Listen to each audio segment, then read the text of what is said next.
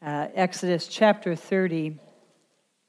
We're learning about the pattern for intimacy in the tabernacle. Uh, Don, if you can give me the main, no, just give me the main picture of the tabernacle with the uh, all of the pieces of furniture in it, if you could. There you go. So, it, as you see, there is one way into intimacy. That's through Jesus Christ. That entrance to the eastern gate, you enter in through um, the door. He is the door. There is no other way. It is blocked other than that one door in. Once you come in, you hit that brazen altar where the sacrifice for your sin, judgment for your sin takes place. Christ took that on the cross of Calvary. We talked about that, where he took the judgment that you and I deserve. After you get through that, you can choose to stay on the outer courtyard if you'd like, but we talked about going to the laver, and even after our sin has been atoned for, washing and cleansing uh, through confession and, and, a, and a daily confessing and coming clean, washing with the water of the word and, and getting a little closer to his presence. And then we enter in through that, that the gate is out here, the door is the next one. So do you see the eastern gate? I'm sorry, I called that the door, the eastern gate. And now through the door, he is the door.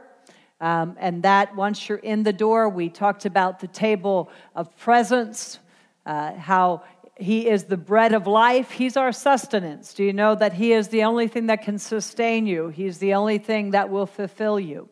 He is the bread of life. We talked about that table of presence being a place of great fellowship with Him and how uh, we're going deeper and deeper into His presence. Do you see that? Deeper and deeper into intimacy. And that takes being intentional about having fellowship and oneness with Him and eating of his word and, and getting sustenance that comes only from him. And across from that was what we studied last week the um, golden lamp stand. And, and how we talked about that was the illumination provided by the Spirit. He says, My word is a lamp unto your path. Uh, he wants to give us illumination through His Spirit. Uh, we talked about that lampstand being the only light in that dark, dark holy place. There were no natural light sources in the holy place, there were no windows. Uh, and so that was the only light. We are, he is a light. He's the light of the world. And you and I, he says, now can go out and we can be, uh, we, we need to not hide our light under, under a bushel. We need to, to display it for the world to see in this dark world. And now tonight, we're going to look at the altar of incense. That is the next piece of furniture that we hit in the holy place. Again, it's found in the holy place. We talked about how another name for the holy place is the, the tent of meeting. That's my favorite term uh, because really, the deeper we get into his presence, we need to be intentional about meeting with him. As I said, we, we can decide that we're happy to be outer court Christians. We can be happy for uh, just the fact that our sins are forgiven. We're going to heaven, but I want more than that. I, I want to know what it means to taste of His presence, to bask in His presence, to tap into His glory. And that's the further into the tabernacle we go, is a picture of going deeper with Christ. Uh, one of the prayers that I pray all the time is, is take me into the deeper things of God. I don't want to go ankle deep. I don't want to go knee deep. I want to go in over my head. I believe that there are secret things of God that He wants us to learn. Not, not just the, the casual reader will learn those things. We have to go deeper into His presence to learn those secret things of God. And the Bible says that the, um, the things of the Spirit are spiritually discerned, and the natural man cannot understand them. And I think outer court Christians are Christians that are happy being a natural man. Christians that don't yield to the power of the Spirit, that don't know what it's like to, to really be under the power and the control of the Holy Spirit. Uh, and, and, in order to really discern the spiritual things of God, uh, we cannot enter in with our natural man. We have to leave him out. He's been crucified with Christ. He no longer lives, but Christ lives in us. The things of the Spirit are spiritually discerned, and the natural man cannot understand it. So, the tabernacle, in my opinion, is a pattern for intimacy, for a deeper walk with Christ. We'll pick up tonight in Exodus chapter 30, but would you pray with me first? Father God, I thank you and I praise you for every person who made the effort to be here tonight. Lord, you see that. And you reward those who diligently seek you, and they're here tonight seeking you. And I pray, Father, that you would reward them with such a spirit of wisdom and revelation that they might know you better. Draw us closer to you, Lord.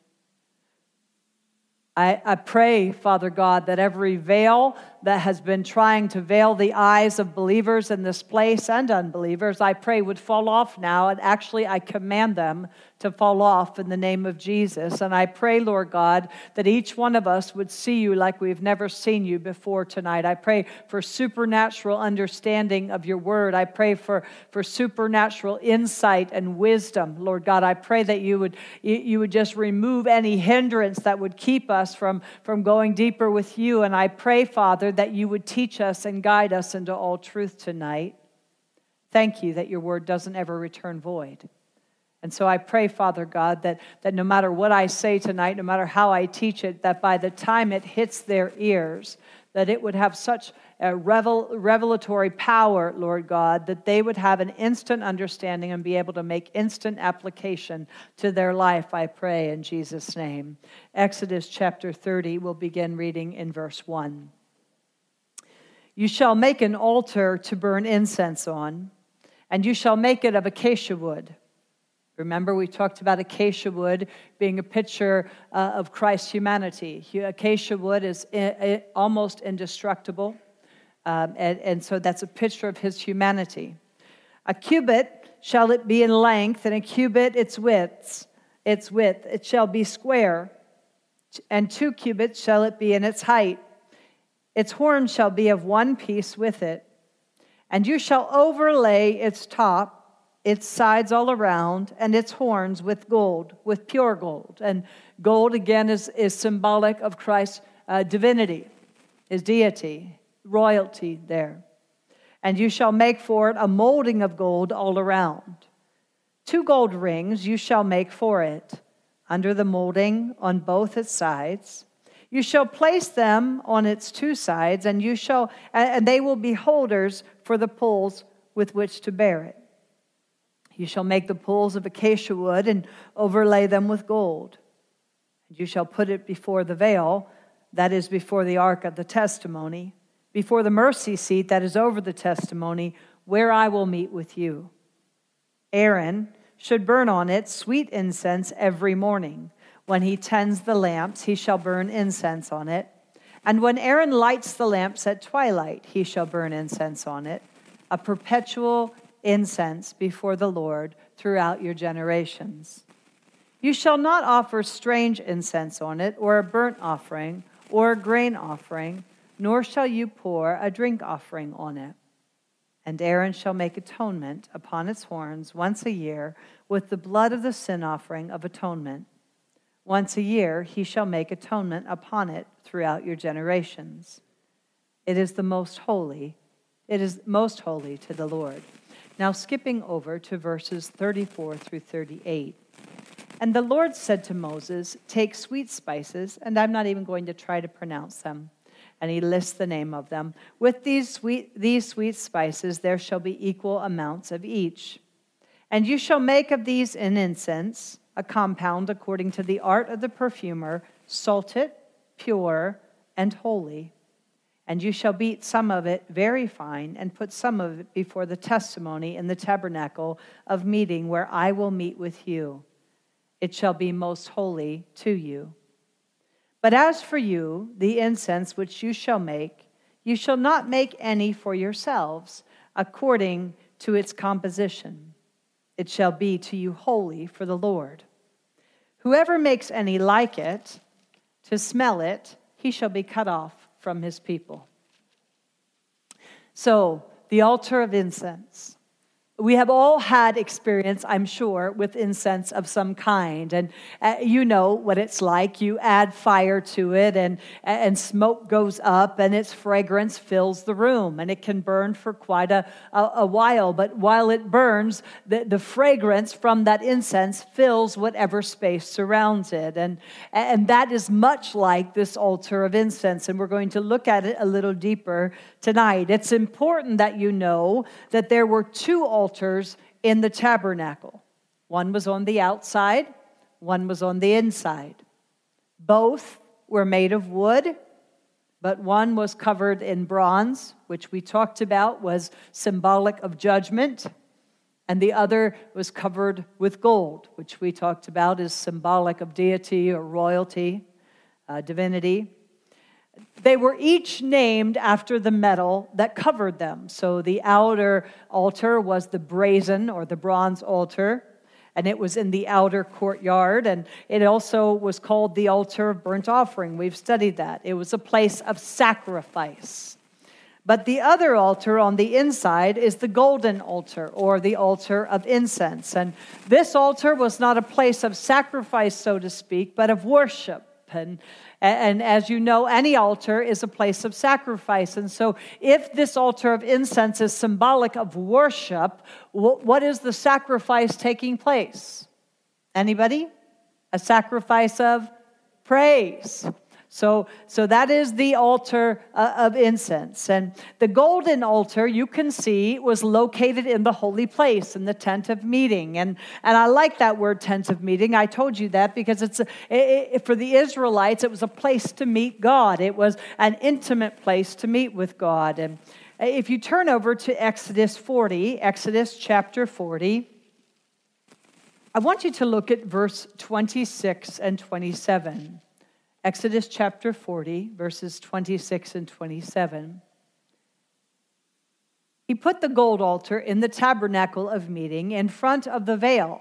It's important that you see that. It was in front of the veil. And he burned sweet incense on it as the Lord commanded Moses. So the golden altar of incense was located in the holy place, but right in front, do you see it, in front of the veil. And so it was the closest, and this is important that you grasp this, it was the closest piece of furniture to the entrance of the Holy of Holies or the most holy place. It was the closest piece of furniture to the presence of God, to the, to the glory of God, to the Shekinah glory, if you will. Incense uh, burning on that altar is symbolic of prayer rising up. And we're going to get into that a little bit deeper as we go into this study. But, but you need to know that we are never closer to the presence of God than we are in prayer. I promise you that.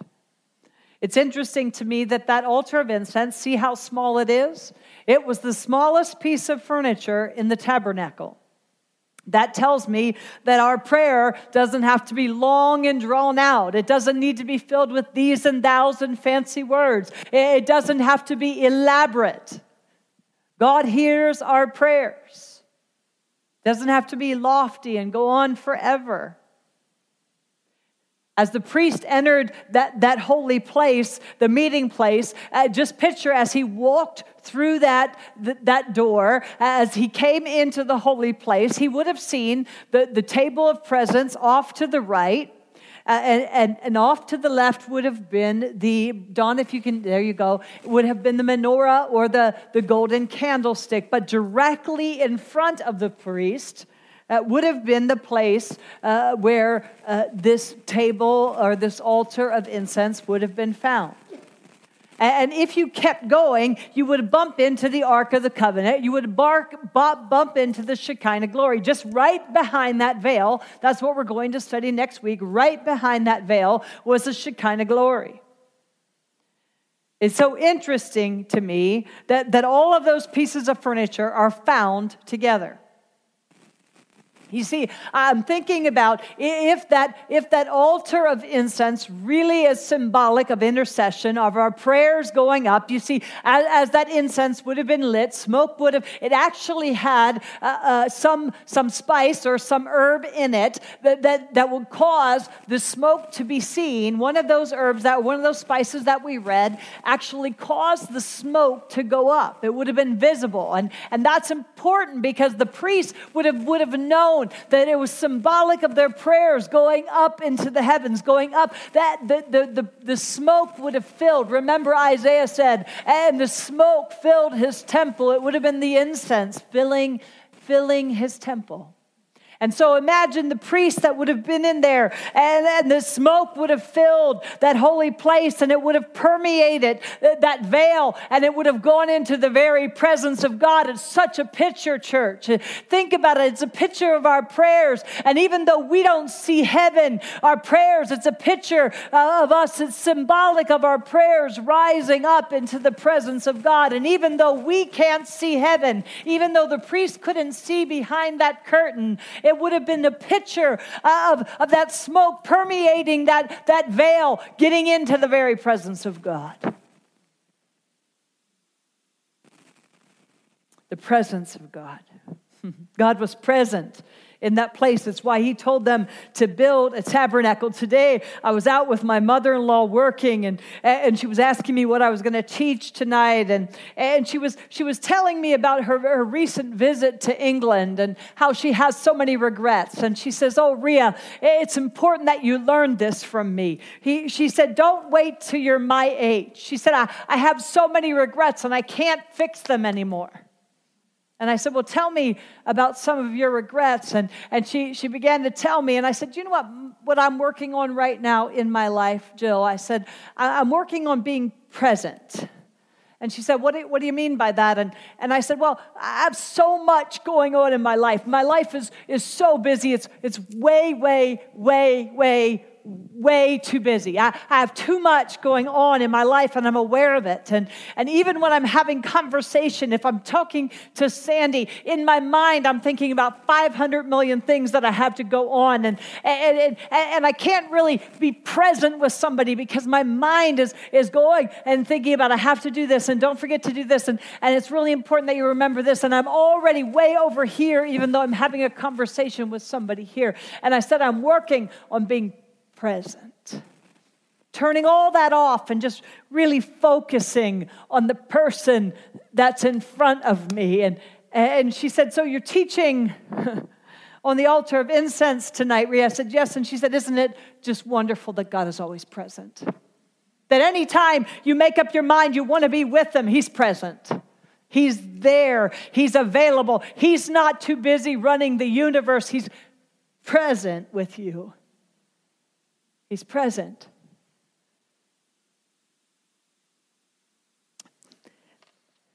He's present. The dimensions of this uh, uh, altar of incense were very, very interesting. If you, if you look at Exodus 30, it, it, says that it was one cubit. Remember, we talked about the cubit, what was from the pointer finger, from your longest finger to, to the end of your elbow. So this long. This is one cubit, okay? And, and so the altar of incense was one cubit by one cubit, and it was two cubits tall. So put two of this together, and that's how tall it was. So it was not a very big piece of furniture. Do you have the picture in your mind? So one cubit, this long from here to here, square, four corners, remember? The picture of our, our uh, God's, eh, Christ's intercession touching the four corners of the world. It's a picture of, of the, the prayers from the four corners of the world being able to reach heaven. And, and so, but it was a small piece of furniture. It was only two, two cubits high. And so think about it. This is actually a very, I, I don't know that that is a perfect picture of how tall it would be, but think about it. Even if it was that size, and the priest was bringing in incense to put on it, he would have had to stoop. He would have had to bend to put the incense down. Oh, it's a picture of stooping in prayer, bending, bowing in prayer before the Lord.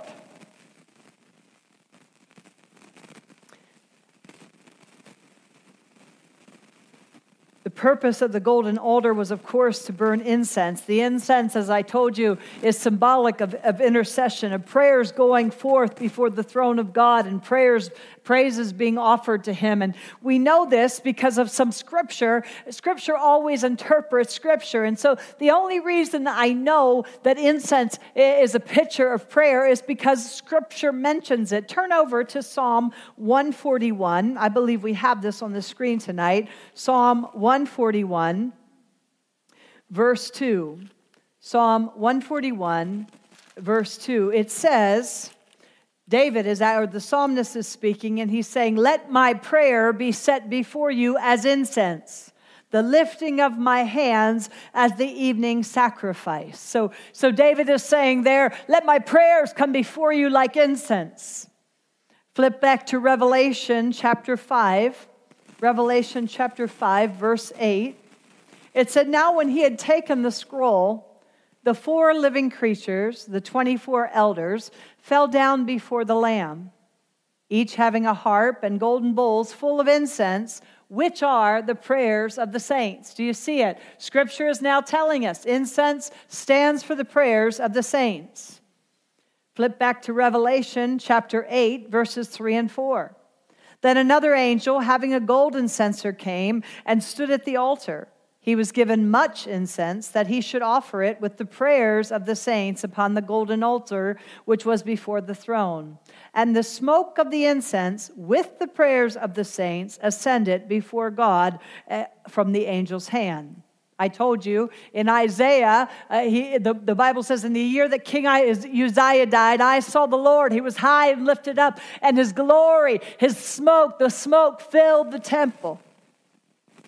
And then we saw we, we see in the New Testament where John the Baptist's parents, uh, Zechariah went into the um, he was the, the priest that was chosen to to uh, to uh, serve in the holy place, and and the Bible says that when he was putting incense oh, on the the altar of incense, the people were outside praying. In other words, he was read their prayers were being represented by that incense. So we see from these passages that there's a connection between incense and prayer. Incense burning and smoke rising uh, up is symbolic of prayer ascending to God. And as the incense burning, scripture tells us was to be a continuous thing. That's why scripture tells us that we are to pray without ceasing, even though the, the priest would only offer incense twice a day, in the morning and at night. The fire that was underneath that incense would keep that incense burning all day long. And it's a picture of us. I, I said to my mother in law today, How did we ever get, uh, how did we ever stop doing these hours of prayer? You see, the Jewish people had three hours of prayer. It was uh, 9 o'clock, 12 o'clock, and 3 o'clock, I think. Don't quote me on that. Uh, but but I, the picture uh, in the, and this isn't in my notes, but I think it's Acts chapter 3 or 4, where, where Peter and John were going into the temple. The Bible says, at the hour of prayer. See, there were three Jewish times of prayer, and they would actually go to the temple for these hours of prayer. They were, they were set times of prayer. And that's where they saw the, the, the, the, the cripple. He was crippled from birth, and he, he was asking alms. And Peter and John said, Silver and gold I don't have, but what I have I give to you in the name of Jesus Christ of Nazareth. Get up and walk. That was during the hour of prayer. And I thought how our life would change if we still had these hours of prayer, set times where we, we go into to God's presence for prayer. But we don't. We're lucky to do it once a day. But you see, the, the incense would have been the, twice a day. The, the, the priest would go in and he'd offer incense and he'd put coals from the, the brazen altar outside. He would take coals from that altar outside where the sacrifice was made, where the blood of that sacrifice would have dripped down over those coals. He'd put them in a censer. He'd take them back into the altar uh, of incense. He'd put the, the coals from that fire onto, the, onto that altar of incense. He'd add the incense to it and the, the whole uh, fragrance would fill that room. Why do you think fragrance was important? Remember, open concept, open air concept. What's happening in the outer courtroom or the outer court? Sacrifices. What's included in sacrifice? burning flesh, but what else? When you cut it, what's, what's happening? Blood everywhere. Have you ever smelled stinky old blood? Can you imagine the stench in the air? all of those animals, even if you didn't kill them, all of the stink from the animals. I, I was raised in rural Pennsylvania. We had pig farms all around us, we had, had, had cattle everywhere. Uh, can you imagine what it smelled like? Manure everywhere. The farmers would put, we had Amish farmers all around us. They would put manure on their, on their fields in the, in the summer. Oh my goodness. We had a swimming pool in our backyard. We could not even swim because the smell, the stench was so bad. Uh, from the manure being on the field. Can you imagine the stench? Okay, let, us get even deeper. So, how it's hot desert climate, is it not? How many tons and tons and tons and tons of people living in close quarters without secret or deodorant of any kind? Can you imagine the stench? Bible Times, the, the, uh, it, its commentators say that it would have been policy that, that in a king's presence there was always incense burning to cover up body odor or anything that would be offensive to the king. That was just a given. So, how much more in the King of Kings, the Lord of Lords presence, that they would have incense burning all the time? But can you imagine how that fragrance from that incense would fill the room? And even though the priest only put it on, are you with me? Are you staying with me? Even though the priest only tended to that altar of incense twice a day, the fire that was underneath it, the coal that was underneath it, would have kept it burning. What is the incense symbolic of? And when I am in his presence, and I'm praying and I'm fellowshipping with him and I am talking to him and I'm being intentional about that time of prayer with him. Can you imagine being in a room with incense? Can you imagine what your clothing would smell like when you left that? And so, if I was the priest and I was tending to that altar of incense, and then I, I, I was in the presence of God, I was offering up those prayers, and, and, and that incense was filling the room, and then I went outside to Karen, Would she smell it? She would know that I had been in the presence of God. She would know that I had been in prayer. There, there would be, it would be not, you would not be able to deny that that priest had been in, in the altar, near the altar of incense, that he had been offering up those prayers for the people. It'd be undeniable. Oh, church, come on. I'm just telling you, that's how we should be living our life. That we should be intentional about getting into His presence. We should be intentional about spending time in prayer, offering up those prayers. And we should be intentional because I'm telling you, it lingers. It lingers. It lingers. It permeates a stinky world. But we have to be intentional. The NIV says Aaron must offer. Over and over and over, it says must offer. Who has the NIV here? Do you see the, the word must there? It's in 7 and 8. It says Aaron must burn fragrant incense on, altar, on the altar every morning. He must burn incense again when he lights the lamps at twilight. He must do it. It's vital, it's important, it's mandatory. Oh, church, I wonder how mandatory prayer is in your life. Prayer should not be intimidating. It's just communion. It's just me talking to God. It's just me having conversation with him. Conversation is a two-way, uh, it's a two-way communication. It's not just me talking to God, it's me listening. It's me developing relationship with him. Leslie and I had a spat this week. We, we don't have them often. And Leslie hates confrontation. She hates it. And I don't mind confrontation at all because I understand that you talk through hard things because talking through hard things makes you even closer. It, it, it, makes you go through some stuff together. It makes you get to the real stuff. It makes you be real with one another instead of just covering things up. And at the end of our little spat, I said to her, You hate this, don't you? And she said, Yes. I said, I love it. I love it because now you know a part of me and I know a part of you that you wouldn't know any other way. And we worked through the hard stuff and we came out on the other side and we are closer than we've ever been. And that is intimacy. I'm not interested in relationship without intimacy. I ain't nobody got time for that fake stuff. I work through stuff. I, am real. I'm vulnerable. That's what intimacy with God is. Means I, on the way to church this tonight, I was saying to Lord, I got some stuff on my heart, Lord. I just need to let go of it. I, I just need to talk to you about it. I need to tell you about it. I need to get it off my chest. And we just need to talk this through, Lord. That breeds intimacy, it breeds connection. I'm letting him know what it's like to be Ria sharing my heart with Him.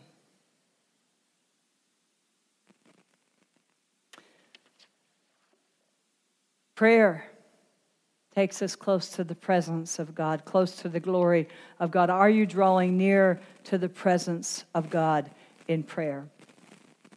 Exodus 30 says that the sweet incense, I love that, the sweet incense was to be burned every morning and every night. It was a twice a day thing. And commentators say uh, that it would have been burned at 9 a.m. and 3 p.m. And that's really important. I told you that the Jewish people had three hours of prayer. I think it was 9, noon, and 3. But that's vital because Christ was crucified at 9 a.m., he died at 3 p.m. Isn't it interesting that those are the hours of sacrifice? Those are the hours of, uh, uh of, of uh, that, when the incense was renewed.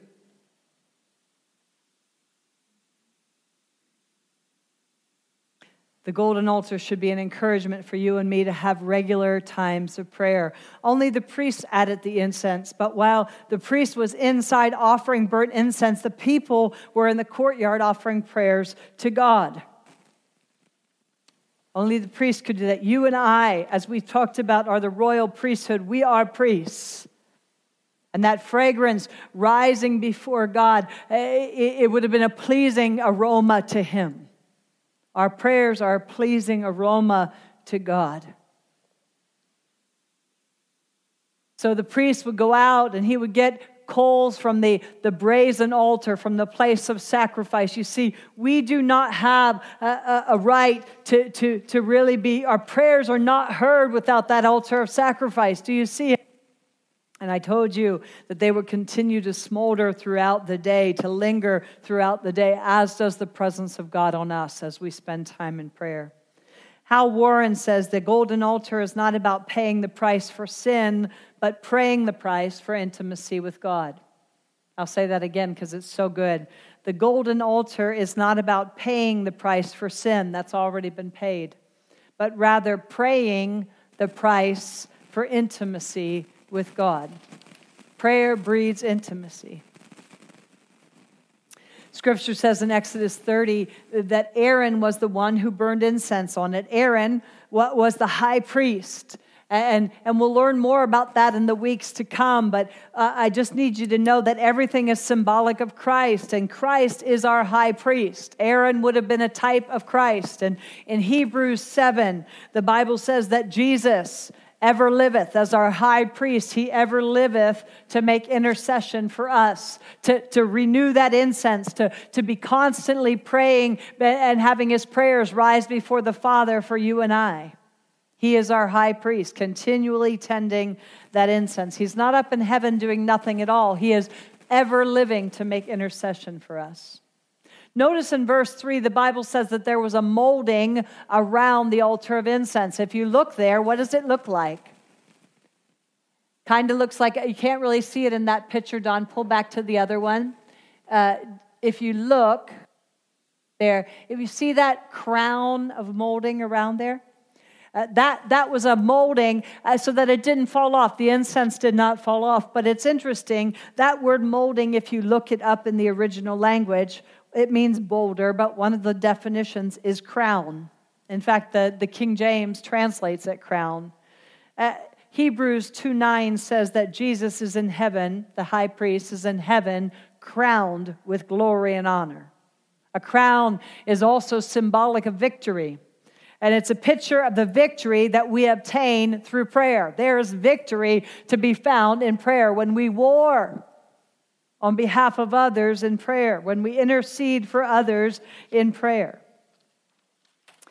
Scripture des- describes the incense that was offered on that altar as sweet incense. That was interesting. I looked up all of the words that were used there. I wanted it to mean something. I, I, I wanted, you know, I found one that meant it was crushed. I, I found one that meant it was drooping. I, it, I wanted to preach on it, but I couldn't get enough good stuff to give it to you. But just, just take it from me that it was beautiful, fragrant incense is what it really was. And, and it was made up of equal parts of sweet spices, and it was declared holy. And it was interesting to me that they said it, even today i was telling dave i was looking up some of those, those herbs and those spices and you cannot even find it anymore today. There was one of them that was really plentiful by the dead sea and now it, it is obsolete. They can't even find it anymore because notice what the word says. The word says don't go try to make this on your own. Don't try to make this for your own perfume. Notice frankincense is there and we use that for our own perfume. But it says don't go try to make this but for your own because you're going to get cut off if you do that because it's holy to the Lord. It's interesting if you look up that word incense, it comes from the root word being meaning fumigation. There, there's my theory that it covered up the blood smell, that it fumigated the whole area. And, and so, uh, as I said, it was placed in front of the veil. And, and, and even though uh, the, the priest could only go behind that veil once a year, that smoke would have permeated that veil and floated back into the presence of God. Would have been fragrant Remember, scripture says that we are the fragrance. We spread everywhere the fragrance of his knowledge in every place we go. We are the fragrance of Christ among those who are being saved and the stench of death among those who are perishing.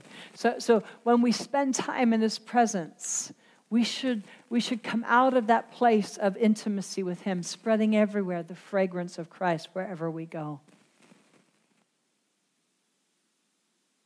Notice it says that that, that incense should have been salted. I, I love that. Uh, salt was a preservative, and over and over we see our words should be seasoned with salt. We, we see reference to salt. If you turn over to Colossians 4, verses 5 through 6, it says, Walk in wisdom toward those who are on the outside, redeeming the time. Let your speech always be with grace, seasoned with salt, that you shall know how to answer each one. The incense would have been seasoned with salt. And it's a picture of our prayers, being choosing our words when we're praying, not praying carelessly. I, am telling you, I think it's, it's not ironic, it's not a coincidence that that altar of incense, and Lord help me with this, is in the same room as, as the, bed, the bread of presence. the, the Word of God, the, the lamp unto my path, the Word of God, the, the picture of the illumination of the Spirit. Because I'm telling you, when we come to prayer, don't pray with your fine sounding words. Make sure your words are seasoned with salt, that they're coming from the Word of God, that they're coming through the illumination of the Spirit, that you're praying God's Word back to Him. It says that incense should be seasoned with salt. Notice that there are horns around that, that, that altar. That picture is not correct. There are four, four horns there. The, the, the scripture, notice, only says one horn. We, we don't really know how many horns are there. Commentators are, are they have mixed views. Some of them say because the outer altar had four, four horns on it, the inner one will as well. Some commentators say no, there was only one horn. So, so we don't know how many horns. It's interesting that the word of God is not clear there. But here's what we do know horns are symbolic of power. Can I tell you, there is power in prayer. Do, do you understand the power that's at your fingertips when you spend time in His presence in prayer? The horn is always symbolic of power. It's interesting that that horn got anointed, uh, uh got, got uh, sprinkled with blood once a year. It, it was atonement once a year. And I think that that, that that was interesting because there is power in the blood. There's power in the blood of Jesus. And that's when I go to prayer, I'm constantly reminding myself of that. When I'm praying for healing, there is power in the blood of Jesus. There is power. And when I pray, I pray from that place of understanding the power that's at my fingertips.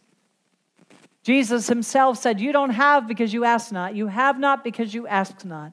What he was saying to them is, There's power in asking. Ask. You don't have because you're not asking. Do you understand the power that there is in prayer? It's so fascinating to me that the disciples, they had watched Jesus do all these miracles. They, they watched him heal blind eyes. They, they watched him heal lame legs. They watched him bring people back from the dead. Do you know what they asked him to teach them? how to pray. Not, Jesus, how do you heal people from, from, how do you raise people from the dead? Jesus, how in the world do you heal blind eyes? Can you give me the secret? They didn't ask for that. They asked him to teach them how to pray because they understood his power was coming from that connection that he had with his father. His power was coming through prayer. And this altar of incense is symbolic of that. That horn is symbolic of there being power in prayer.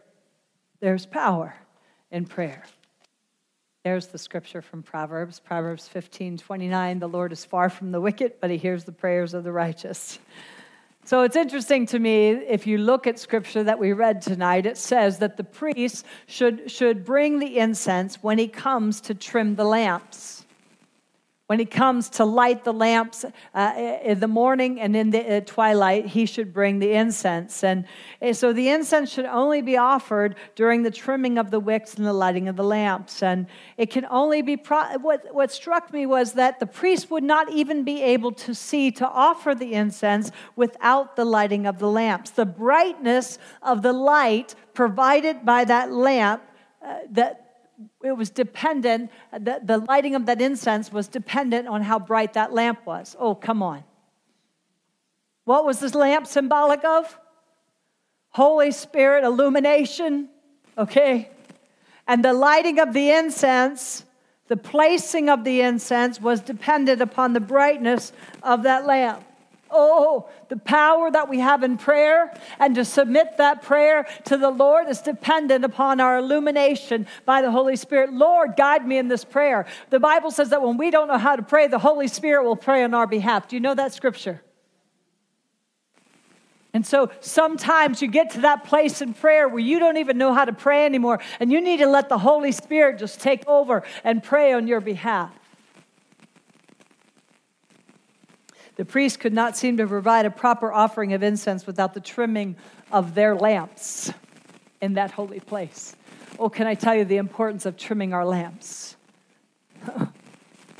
Getting all that, that, that, what they would do is they would cut that black stuff off and, and, and they would make the wick nice and clean so it would burn brighter. And oh, can I tell you, there's some black stuff that needs cut from my life daily that I need to keep my lamp trimmed so I burn bright before the Lord. And that incense, I can't see to properly offer it if my lamp is not trimmed. See, church, we've got to start being intentional about our relationship with God, about our intimacy with God. Yes, we're saved and going to heaven. Yes, that's a work of grace. Yes, we didn't deserve that. We can't do anything to earn it, but there's a place of intimacy that we have to be intentional about getting to. That doesn't happen just by, by, by receiving Christ as your Lord and Savior. It takes going deeper with Him. Notice in verse 9, and this is what got me so much. I, I wanted to take a whole week and preach on this. I, I wanted to just say, forget the tabernacle furniture. We're just going to preach on this next week. But verse 9, it says that, that you should not offer strange incense on that, that altar. That word strange incense, the ESV says unauthorized incense. That's my favorite. Unauthorized incense. Turn over to Leviticus, just back one book. Leviticus chapter 10. Leviticus chapter 10, verses 1 through 3. Now, this is Nadab and Abu, uh, Ab, Abihu. They are the sons of who? Aaron, which would make them the nephew of Moses. Okay? So don't think these are like nobodies. This is Aaron, the high priest, the right hand man of Moses, tight with God. are you with me? So don't forget who these two gentlemen are.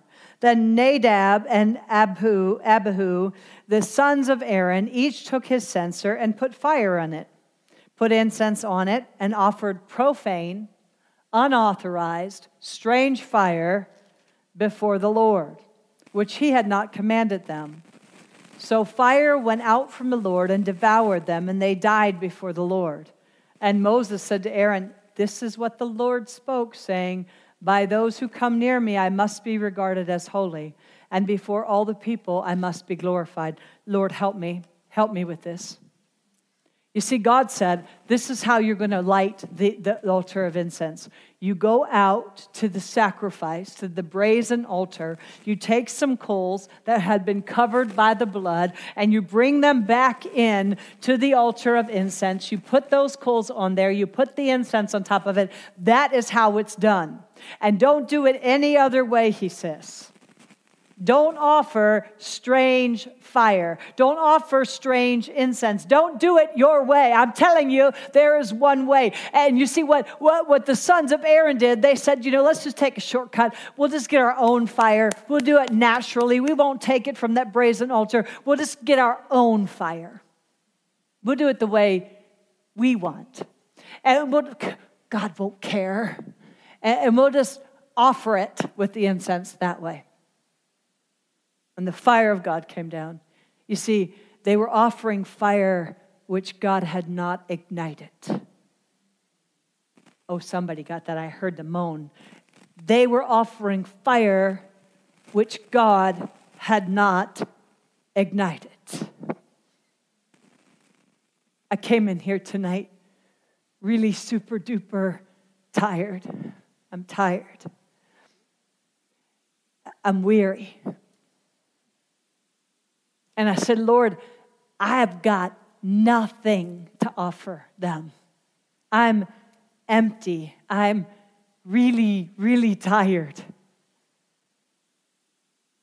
I need Holy Spirit fire inside of me to preach tonight. Do you know what scares me the most about being up here? Natural fire. Fire that God didn't ignite in me.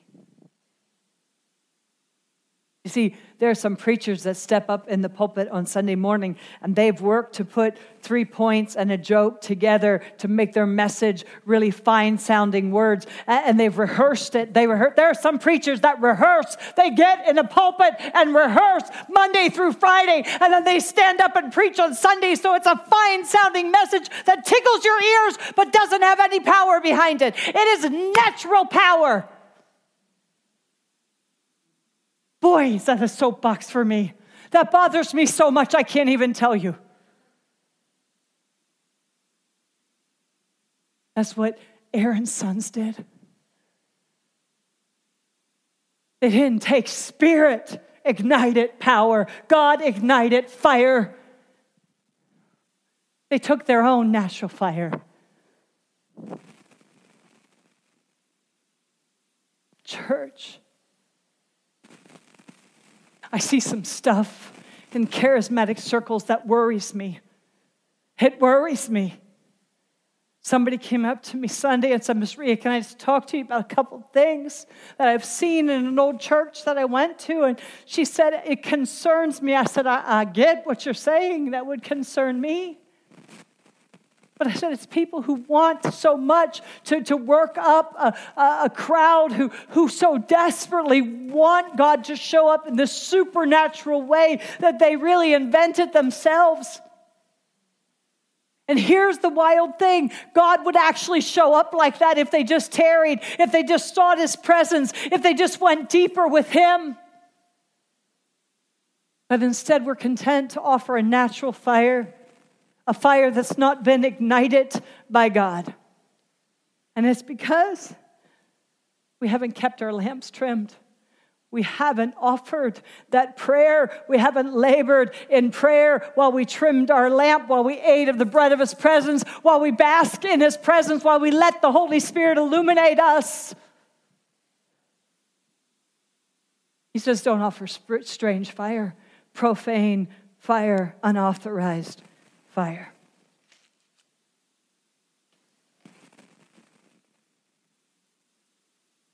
Aaron's sons did it their way, not God's way.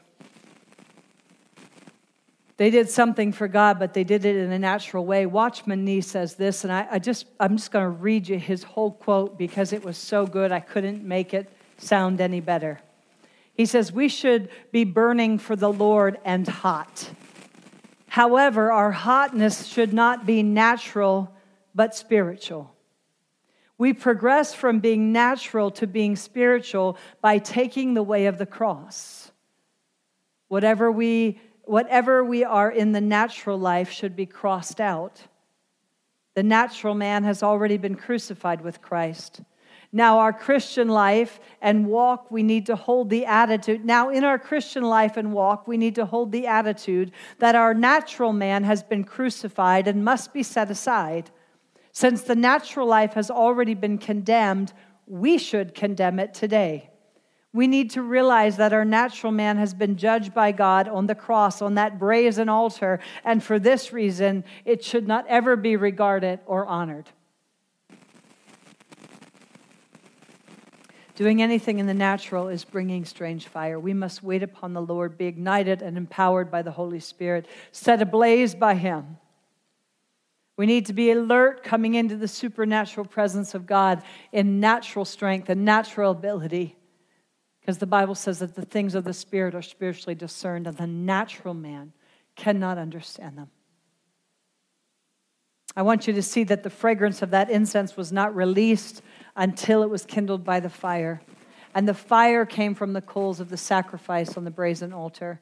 But once that fire was, was added, the aroma was spontaneous. It burns within us, calling us to prayer.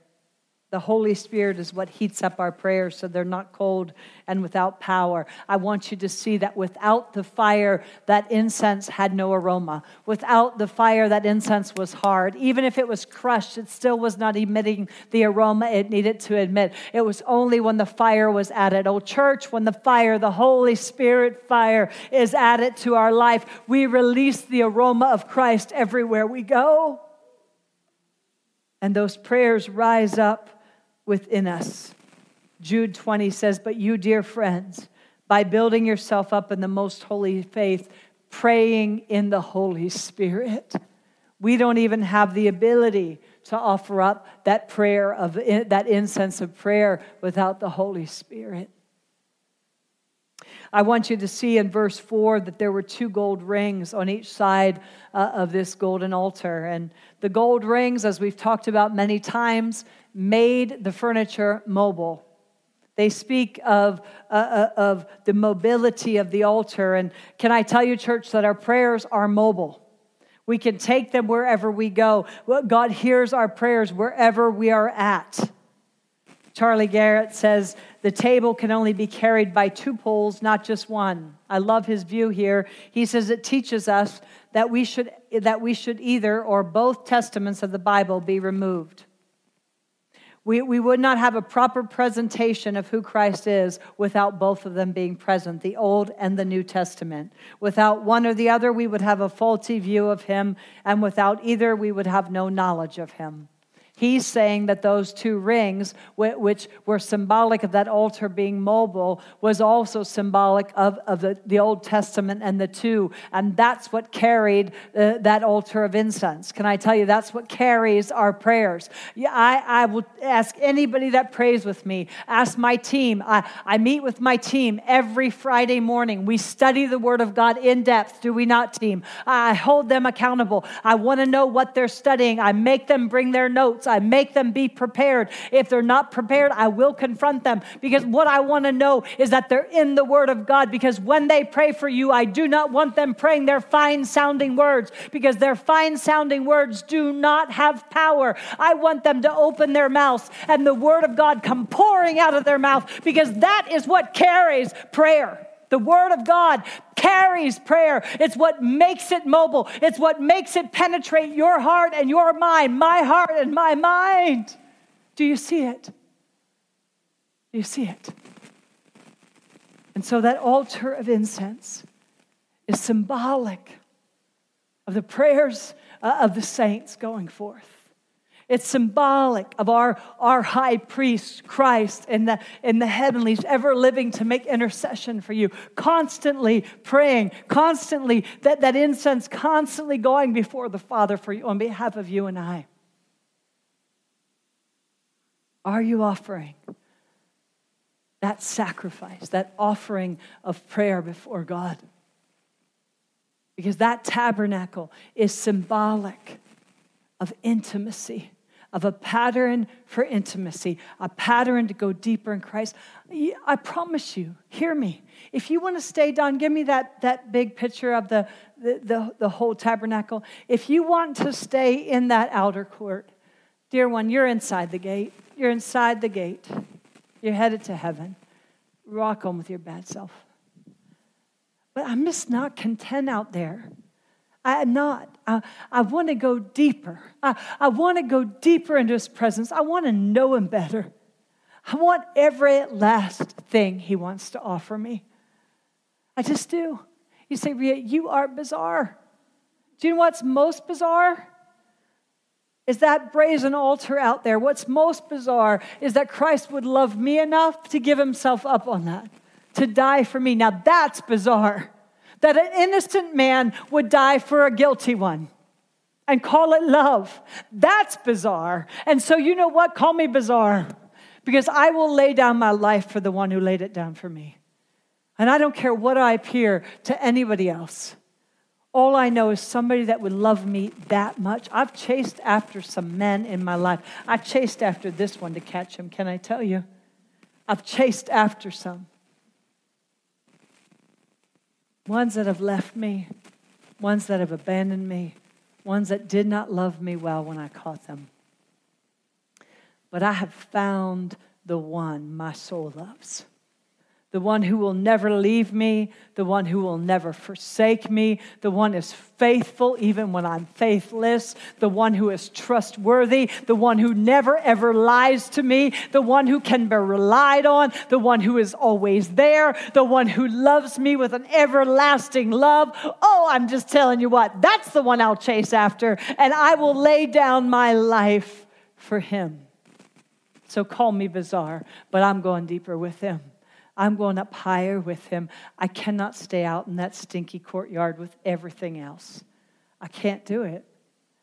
I want to know his presence because in his presence, hallelujah, is fullness of joy. Is fullness of joy. If you're here tonight and, and you don't have fullness of joy, but you're saved, it's probably because you're staying in that outer court and you've never tasted the glory of his presence. I want to encourage you to go in deeper.